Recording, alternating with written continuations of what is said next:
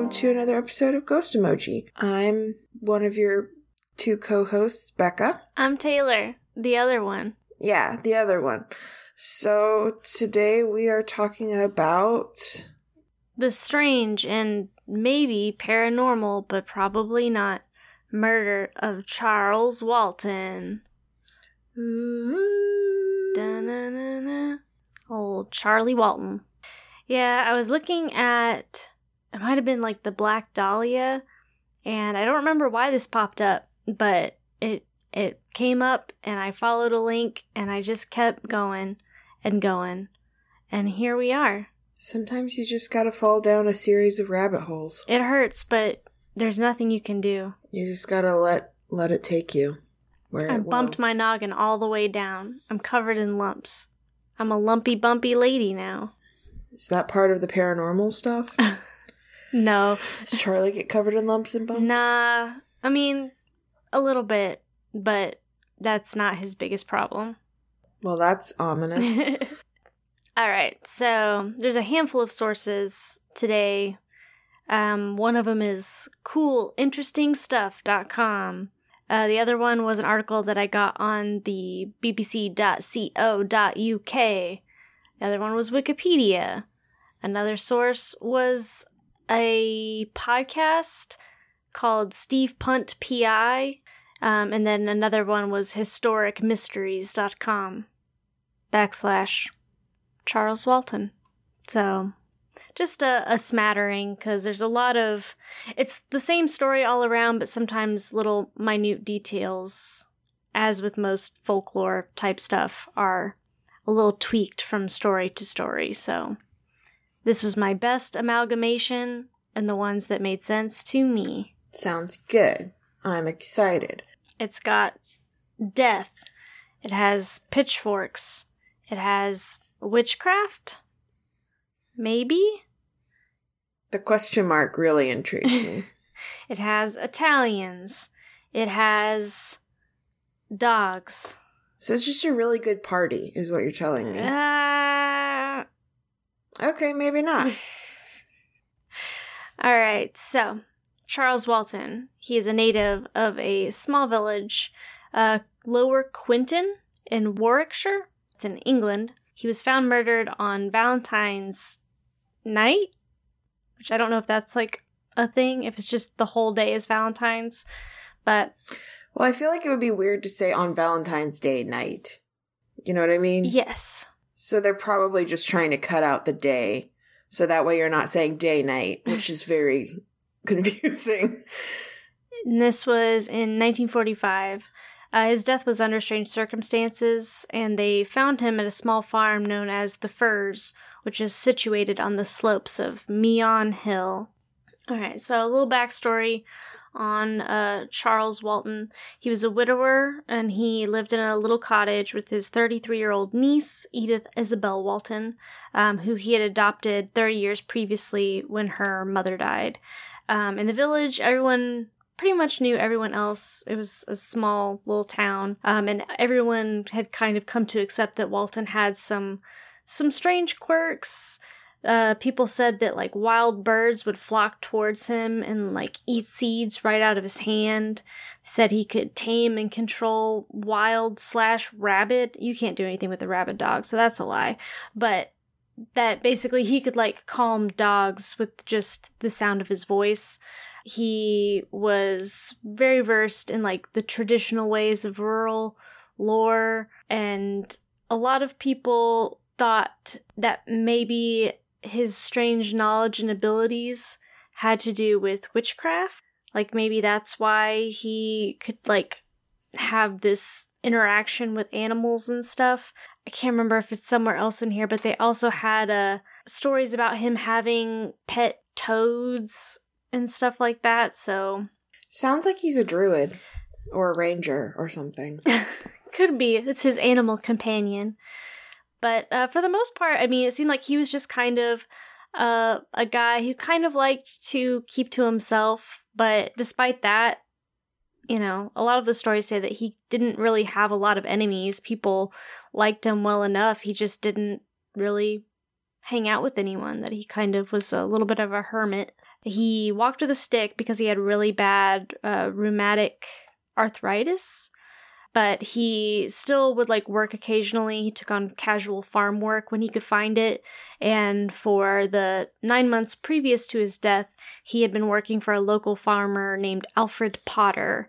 Uh, and his farm was the one known as the Firs. Let's see. Um, initially, uh, the investigation was handled by the local superintendent, Alex Spooner, but a few days into the inquiry, Scotland Yard was contacted and they sent out two senior metropolitan detectives, and that was Detective Superintendent Robert Fabian, who was actually like a very well known famous, almost kind of like TV detective. I don't know if he was quite there yet or if this was early in his career, but he was actually relatively well known. Um, and they also sent out Sergeant Albert Webb, and they came out from London and they were tasked with helping the local investigation. He said that they very quickly came to a dead end and failed to gather sufficient evidence to charge anyone with the murder. They found a couple different leads that we'll go into later, but none of them actually panned out. The case has earned considerable notoriety because a lot of people believe Walton was killed as a blood sacrifice or part of a witchcraft ceremony, or he was killed by regular people for being a witch himself. Um, the chief suspect was the manager of the Firs, that Alfred Potter guy that um, Walton was working for, but it was never proven. It's the oldest unsolved murder on Warwickshire Constabulary Records. I can't say that word. Constabulary. What a tongue twister. It looks like constable, but then it's got some extra bits on there. Constabulary. Yeah, that sounds like it. I feel like in history, more often than not, people have died for being suspected of witchcraft more than people have been sacrificed because of witchcraft, if you know what I mean. Mm-hmm. So, my gut says he was murdered by like people thinking he's a witch, especially since there were so many rumors around town. Mm-hmm. He just likes animals, God. If they're scared of witchcraft or whatever, they're not going to do witchcraft to him because then they'll be the next ones to be, you know, executed for witchcraft or whatever. I mean, and this is 1945. It's Yeah. it's kind of the time I would hope that we were past it, but maybe not. I I don't want to give them too much credit. Also, the fact that like it would mean he'd have to have like a coven, and I feel like or whatever, like ha- there'd have to be a group that wanted to sacrifice him. Because I don't think just one. Well, I guess one person could overpower him. Maybe he has arthritis. Although that doesn't. I mean, I have arthritis. So does my mom. I don't know. We'll see. We'll see. We'll see what happens. Okay, so strange events. On February 14th, 1945, which is the date that this happened, Walton left his home with a pitchfork and a slash hook, which is a double edged pruning implement with a sharpened straight edge on one side and a concave cutting edge on the other. That's an interesting tool. Mm-hmm. So the last time he was seen alive was when two witnesses saw him pass through the churchyard between 9 and 9:30 a.m. Charles was expected to be home by 4 p.m., so when Edith returned home around 6 p.m. and Charles was not there, she began to worry. He had like very regular habits and a solitary nature, so she had no reason to believe that he'd just been held up visiting a friend or been at the pub. So Edith, which is again his Niece. Mhm. yeah. And her neighbor, Harry Beasley, together made their way to the Firs to alert Alfred Potter. Potter claimed to have last seen Charles earlier in the day slashing hedges and hill ground, and so the three of them set out in the direction of the spot where Charles had last been seen, and eventually found his body near a hedgerow. Apparently, the scene was a shocking one because the murderer had beaten Walton over the head with his own stick, cut his neck open with a slash hook, and driven the prongs of the pitchfork on either side of his neck, pinning him to the ground. God, that is horrible. Ugh. The handle of the pitchfork had then been wedged under a cross member of the hedge, and the slash hook had been buried in his neck.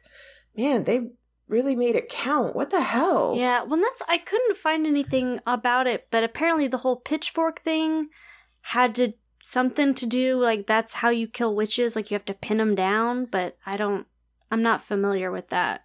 They also said that he apparently was supposed to have like a cross carved in his chest, but I think that's made up. Probably. gross. Mhm. Okay. I mean, the fact of how brutal it was, given that he was just, I mean, 'cause he was like 70 something years old. He was, Oh my god. even though he was relatively spry, yeah, I mean, he was, he was an old man when this happened. Leave him alone. He's old. God. Yeah. Well, I feel bad because then his niece found him, and you know he had taken care of her since she was like three. He was basically her daughter or his daughter. The whole thing like is strange on its face, but then I don't know. There's just a lot of weirdness surrounding the investigation. So, Meon Hill has been surrounded by tr- strange tales and ancient hauntings for many centuries. Uh, one legend from the 8th century says the devil kicked a boulder from the top of the hill, intending to smash the recently built Evesham Abbey, but his angry deed was thwarted by the locals' prayers, and the stone instead fell on Cleeve Hill outside of uh, Cheltenham. People there then carved the stone into the shape of a cross to hide, to rid it from evil, uh, from the devil's touch. The Devil's Touch, capital D. Capital D. Another version of the tale says that the devil, capital D, threw a large clod of earth to smother the newly built abbey. However, the Bishop of Worcester saw the devil and he saw the devil? Wow, okay. And with the power of prayer altered the devil's aim. I want to see that battle. Just him being like Thoughts and prayers, man. him thoughts and prayers, baby. And the devil's just like, oh, I can't aim my whatever. Does he have a sword? Is is it a sword? Does he have like a ray gun? What's he got? Yes. I need to know. the the need- devil or the bishop? the de- the devil. The bishop is just armed with his prayer. Oh, he's got a large clod of earth that he's looking to toss That's on it? top of it. Yeah, just a big blob of mud. Oh yeah, okay. I see. Yeah, I read that. Why didn't I absorb that?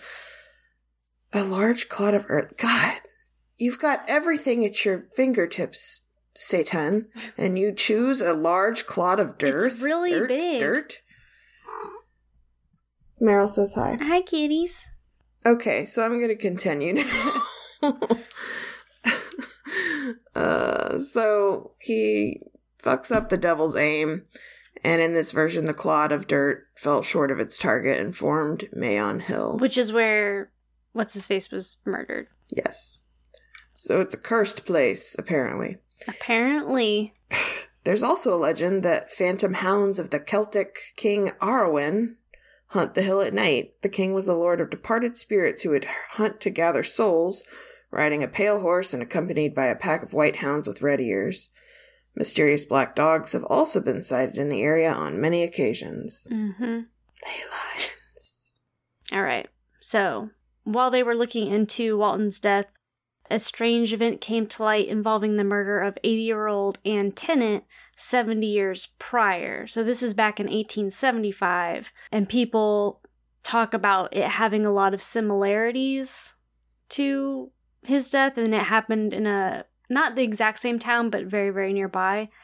Um, on September 15th, 1875, at about 8 o'clock in the evening, Anne Tennant left her house in Long Compton to buy a loaf of bread, and on her way back, she met some farm workers returning home from harvesting in the fields. Uh, one of the group was a uh, local man named James Haywood, who had known Anne's family for a long time. Uh, Haywood was seen as something akin to a village idiot. A lot of people really didn't take him seriously. He had also been drinking. And then, without warning, he attacked Anne Tennant with a pitchfork. They say that he pinned her to the ground and then he began stabbing her in the legs and head with the pitchfork. But I've, I know, these pitchforks, man. But from what I've heard, the pinning thing might be apocryphal, something that's kind of been added on. He did like attack her and stab her, but the pinning is not necessarily accurate.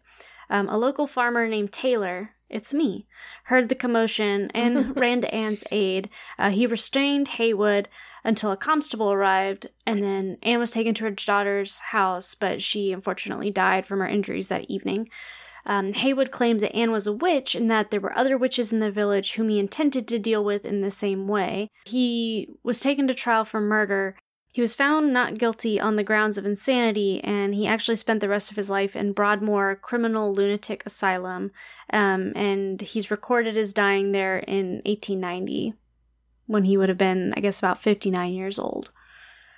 So, they found out about that, and of course, that's kind of a some strange parallels, but a little bit of a stretch. Yeah. Uh, Detective Alex Spooner, which I also saw listed as Alec Spooner with a C, he said that he um, da, da, da, oh he found this book from 1929 called Folklore, Old Customs, and Superstitions in Shakespeareland, and it had some book in it or some story about in 1980 or in 1885 which is 10 years after Ann Tennant died, that a young plowboy who was also named Charles Walton had met a black phantom dog on his way home from work on several nights in succession. I read that it was like some accounts say nine days in a row.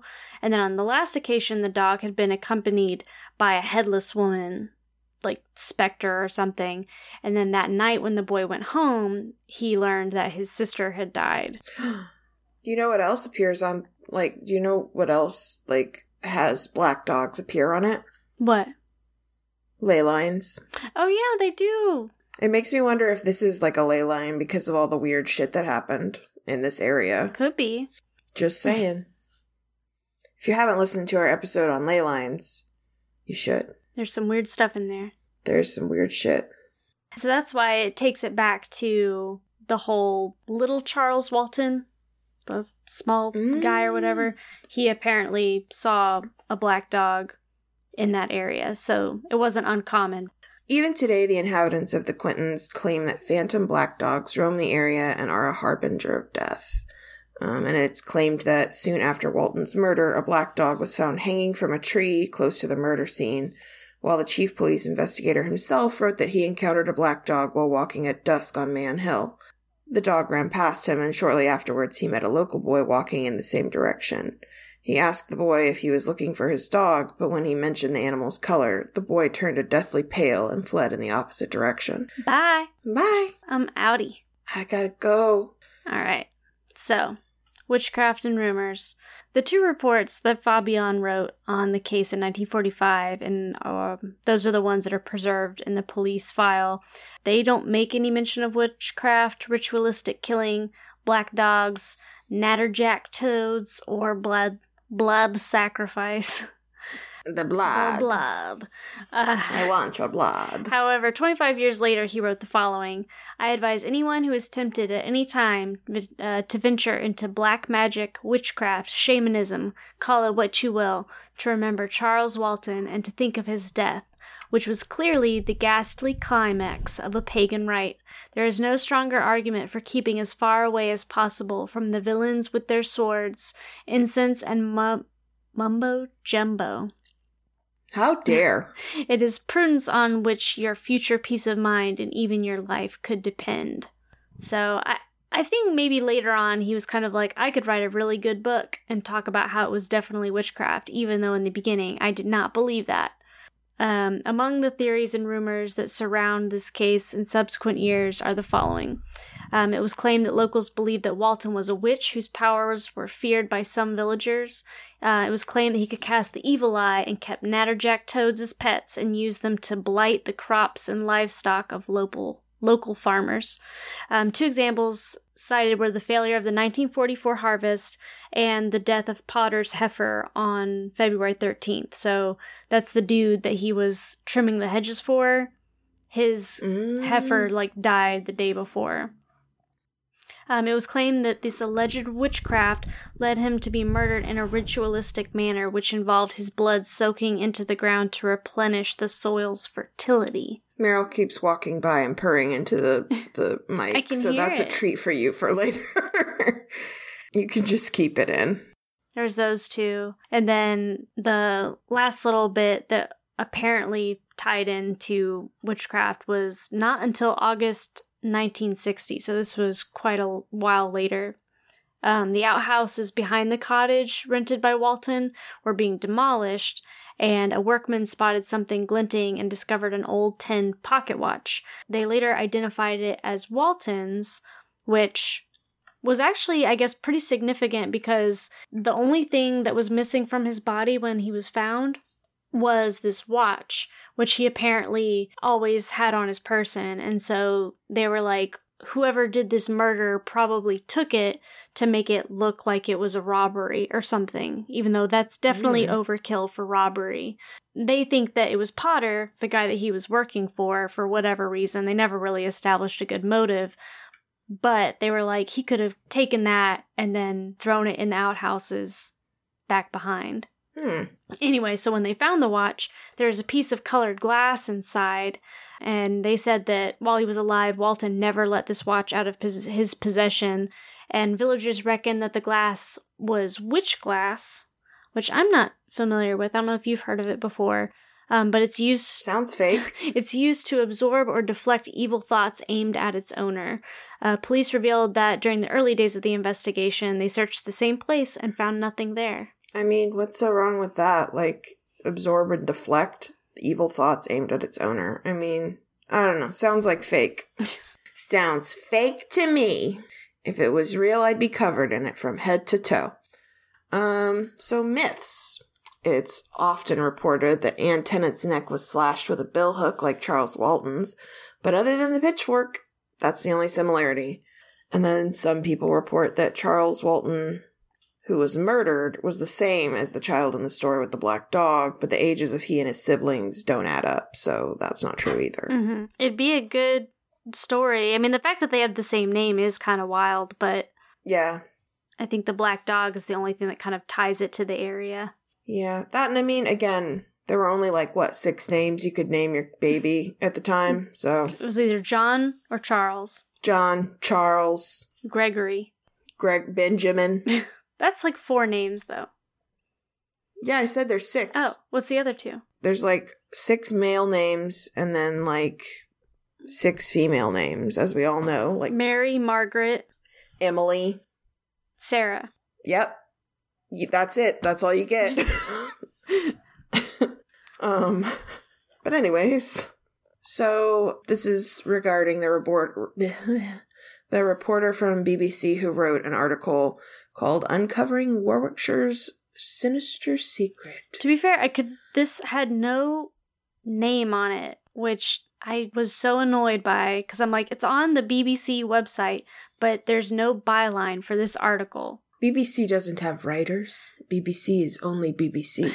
But someone, because they talked about how they actually went out and, like, you know, talked to people and they kept using the word I, and I'm like, give me a name. It's the Royal Eye. BBC. it's not how it works. Yes, BBC is BBC. Ah. The landlord of the College Arms, Tony Smith, said he could tell me nothing, revealing a lot about the community feeling, but nothing about the details. He said, I can't talk to you about that. After 17 years of running this place, I know there are some things we don't talk about. Talking about it would upset people, and there's no sense in alienating people in a small village like this. There are no relatives of Charles Walton left in the village, and people that might have known what happened are all dead or gone. Thanks for nothing, Tony Smith. He's like, we just don't talk about it. We just don't talk about it. We just ignore all. We just push it down deep, deep, deep. You compress it. You compress all those worries and fears into a little diamond of nervousness and hatred. No, but this is England. What? This isn't Ireland. That the Irish were supposed to. They just push it down and push it down. That's what Karen told me.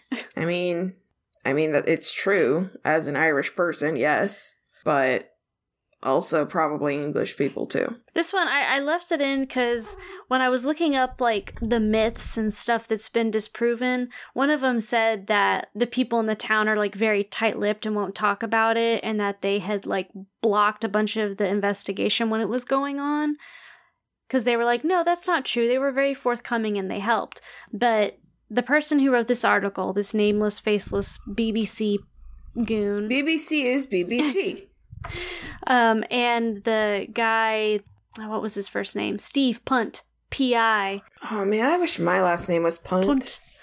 But he, Punt. he went and he said that everyone was kind of like, you know, they would talk to him, but no one was like super, super forthcoming. It was kind of, you know, they were like, oh, you know, we don't want to rock the boat. And they were a little bit short with them. I don't know. It seemed like most people who do try to talk about it, they're just like, nah, I mean, we've already said everything we can say. There, there's nothing to be done. Is this real life Rosemary's Baby? I don't know. uh, All them witches. Well, it kind of gave me a feeling, kind of like a Wicker Man Mm, feeling. yeah, that too. Where, like, you know, it's just a little town and something's a little bit off, but you can't quite put your finger on it. And then everything goes to shit. And then suddenly a pitchfork's through your neck, you're being stabbed in the legs and head, and they're accusing you of having witch's glass on hmm. you. But I don't know. I mean, it just seemed like there was a lot of of explanations for what could have happened, even though the the motive isn't really there. But I don't know why everyone was so tight lipped around Fabian because you think that they would want to help, so that way they don't think everybody's witches. Because you know he thought it was Potter because his fingerprints were on the bill hook or whatever, and he was like one of the last people to see him alive in the field but they said that one, he didn't have a reason to do it, and his explanation was that when he was checking to see if he was still alive, that he had touched the bill hook, and that's why his fingerprints were on it. And so they were like, okay, I guess you're good. Um, and they also thought that, because I guess not too far away, because this was still during the war, World War II, there was a, an Italian POW camp not too far away and i guess they would like let them out during the day or something Mm. like that but that they had come across one of them like scrubbing blood out of his clothes in a ditch not too far away and they're like haha it's this dude he did it and they sent the shirt off to get tested and it turned out it was like rabbit blood or something like that like it didn't match or that's what the guy said it was Hmm. he said it was rabbit blood because he had been hunting rabbits I don't know how involved that was because that's a lot to get blood all over your shirt. I don't know if rabbits have that much blood in their little bodies. But either way, it didn't match. It didn't match Charles Walton, so I don't know. It just seems like for such a small town, it's strange that no one would have seen someone. If they're this like put off by outsiders, it had to have been someone in the village. Yeah. So there is a graveyard, but surprisingly, if you go in there, Charles Walton doesn't actually seem to have a grave in the churchyard, which I guess kind of goes if they thought he was a witch, but I don't know if they actually thought that or not. Um, the graveyard has a very small number of headstones, which is a reflection of how small the community is. There isn't a headstone for this person that was apparently very well liked, if not quiet, but a well known guy in the community. And this was the reporter from that BBC article um, said that they found a very small, half hidden stone with the initials CHW, so maybe Charles something Walton. Um, but there were no dates or other details on it.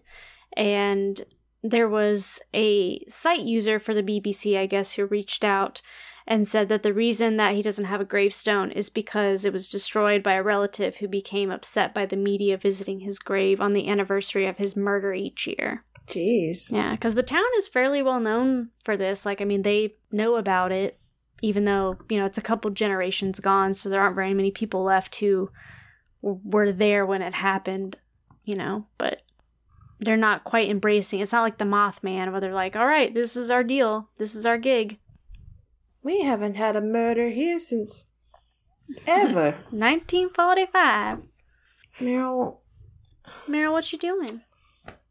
she's just sitting here trying to catch the mouse No. on the screen. Oh, I don't have the heart to move her though because she got shots today. poor baby. and she's she's feeling very affectionate. She let me like hold her in the car and let me pet her. Oh and- my god. Yeah, you can imagine. so it's been a very emotional day for both of us. No, the, the cat purring is it's nice. It's relaxing. I'm so sorry. I didn't think she would be up here. No, it's fine. Normally she doesn't come up here, but she's feeling very needy. And so I was like, I left the door open. And then once she was up here, I'm like, I'm not going to pick her up and move her because she's been acting pitiful.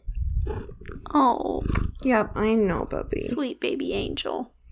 But that's what I've got on Charles Walton. What do you think? I mean, sounds like the townspeople murdered him for being a witch and are just like, we didn't do anything. It's a mystery. Who could have done such a thing? I I don't know. It's just the brutality of it.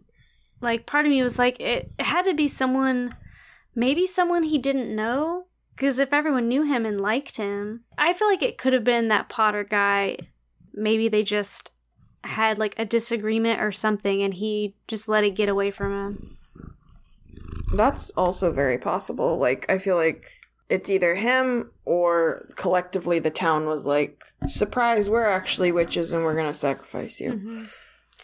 Those are my theories. but just the fact that it's never been solved especially Yeah, that's- what's his face fabian or whatever who's supposed to be like top-notch detective Fabian. you know, coming as big city cop, and he's like, "This will be easy. You know, I've got it. Here's the solution." And then everything comes back and doesn't really fit. It's gonna be a piece of cake. Yeah, you wish. Well, what have you done or seen that is spooky and cool this week? I've been playing Monster Prom, the DLC. Anyone in there? Anyone special? Yeah. I actually like both of them. Zoe is like a tentacle monster uh who's really into fan fiction and I appreciate and respect that about her. What's not to love? And then my favorite is Calculester. He's a robot man with a TV for a head and he has like the emoticon like drawings for his face when he has like feelings like the colon and then the D is when he's happy. And he says stuff like, I am happy. And what else? Uh, oh, he'll also say, ooh woo, which I think is funny. Um, he wears a good jacket and a Hawaiian t shirt. And honestly, I would die for him. What is what does he go for in a partner? He likes when you're a nice person. So, and, and he also likes like logical conclusions. Hmm. So, I really liked him. Like, That game was so hard. It is so hard. I had to play so many times to try and get all of his endings. He has like a virtual reality ending, which was really good, but also kind of kinky. Ooh. And then um, he also had a meaning of life ending, which was very sweet because he also really loves, he takes care of plants and he has succulents. And he's just a good boy and he names them things like um, Plant Jelena, Jolie, uh, just some other thing. He's just cute. Yeah, I I love him very much. And if you haven't played Monster Prom, it's on Steam and it's not very expensive. And it's just like a silly dating simulation where basically like you're asking these monsters to prom, but you're all over 18 because otherwise the like raunchiness would be very inappropriate. But there's like a ghost named Polly for Poltergeist and a jock that's a werewolf and just a lot of different kinds of characters and it's fun. I really like it. I always play as uh, Brian or Green. It's a good game. I like playing as what's his name? Ozzy, the void dude. Uh yeah, Oz is cool. I want to be the void. He's a sweet boy. And then oh, I also watched Hereditary and it was really fucking good. I'm so glad that you. I know you had read the wiki about it, but I'm glad that you actually have seen it now. I had wanted to watch it months ago, but Ryan was like, "No, I want to watch it together." But every time I suggested it, he was like, "Not yet. Not yet." And so I finally just started it and he's like, What are you watching? And I was like, Uh, Hereditary. and he's like, I thought we were going to watch it together. And I was like, You never want to watch it. And I don't have time. I got to watch it now. We're not gonna live forever. yeah, pretty much. Mm. What was your favorite part? Um, mm, that's hard. Okay. uh, I mean, favorite part is a stretch. I think the best part was honestly like We're probably. I mean, we might say spoilers, so I would say skip ahead a few seconds. I wasn't gonna spoil it. I was just gonna say when when she basically has the Rosemary's Baby esque realization, that sudden that sinking feeling where you're just like, oh my god, hmm that part was really good. The part that freaked me out really bad in the theater was I'm blanking. What was the son's name? Uh, Peter. Peter. Okay, yeah, the part that freaked me out the worst was towards the end when it's Peter's room and it's like really, really dark and he wakes up and the mom is like in the corner of the ceiling of the room. She's in there too. Yeah. Because she's in the corner when he comes downstairs. Yeah, no. And that freaked me out. No, there's a part where in the movie, it's one of those like in a video game when they ask you to adjust like the darkness on your monitor or whatever. It's like you look at it long enough, and as your eyes adjust to it, you see that she's like up in the corner like a fucking spider, just in the corner. And I remember in the movie theater just going, oh no. because he oh, like doesn't Oh, no. see her and like it's just the dread like crawling stuff always kind of freaks me out and it was one of those like where it was a very quiet terror because like he doesn't see it he's obviously he feels like something is wrong because he's walking around but he doesn't see it and she doesn't like jump down on him or anything but then it cuts back and she like crawls like out of the room away from him and that's i guess when she goes downstairs but Ugh. but yeah, there's just a lot of unsettling imagery. But that's the one where, like, when I wake up at night, if I think about it too much, I'm just like trying to look really hard at the walls of my room because our bedroom, our walls are all black. So it's especially very dark when it's dark out. So, my question is this is a spoiler. So, if you don't want to hear spoilers, maybe skip ahead like a minute. So, was it like whatever, you know, demon or Paimon? thing that.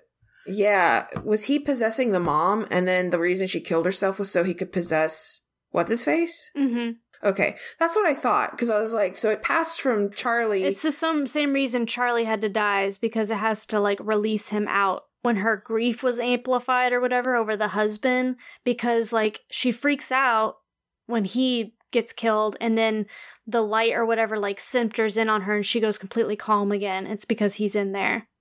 creepy. Okay. That's what I thought, but I just wanted clarification. Mhm. 'cause And then when Peter falls out the window, it does it again. Okay. Okay. That makes so much more sense.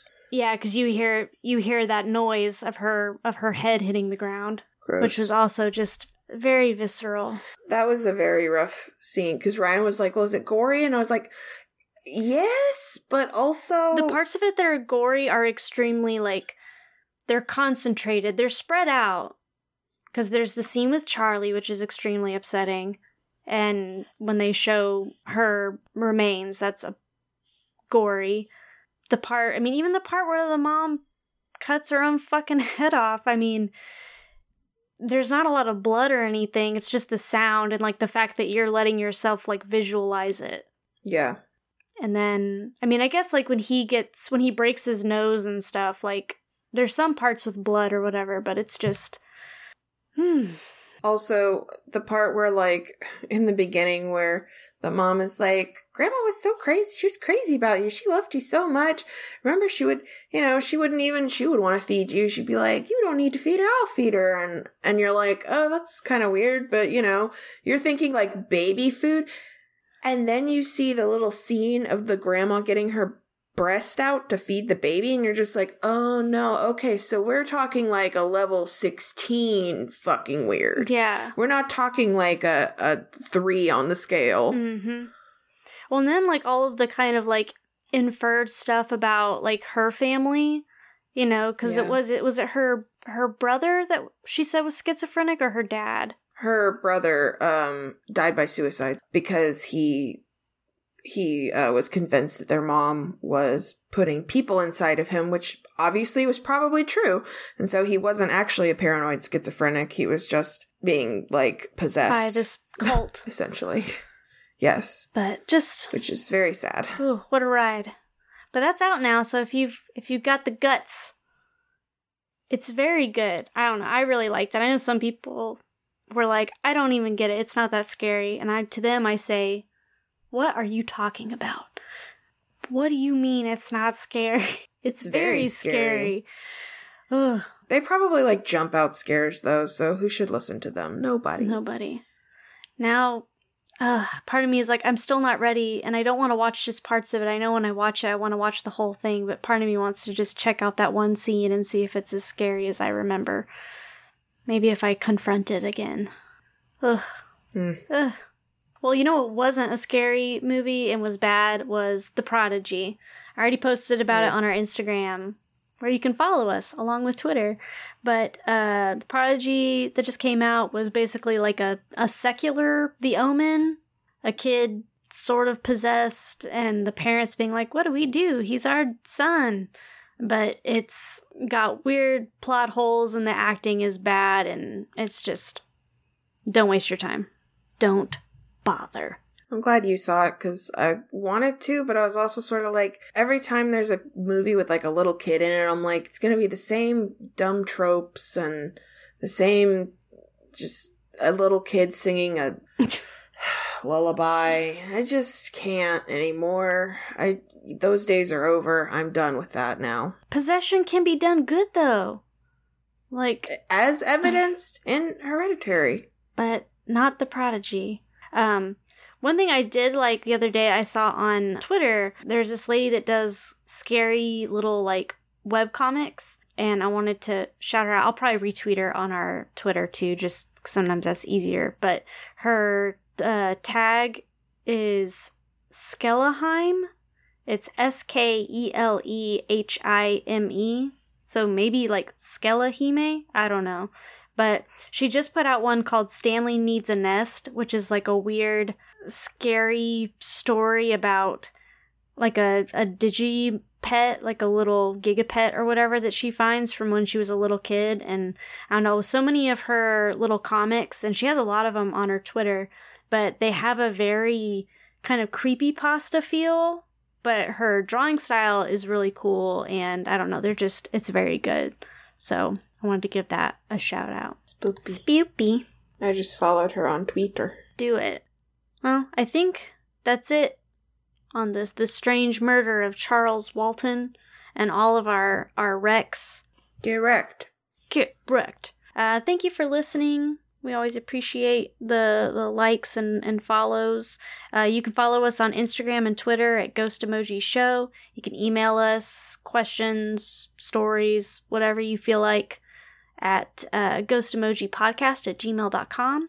You can listen to us on iTunes. We're on Spotify now for sure. Yeah. Uh, the best way to help our followers grow is to tell a friend, leave a good review, and uh, and yeah, I ran out of steam. You you took it to its logical conclusion. So I choo mean, choo, choo choo, choo choo. Chugga chugga chugga chugga choo choo bench. So uh, the last station. Everybody off. Get out. Get the fuck off and say goodbye. I'm tired. Yeah, as as we say all every time. Always remember to say say goodbye. Oh no, she's gonna pretend fall asleep. Bye. Bye.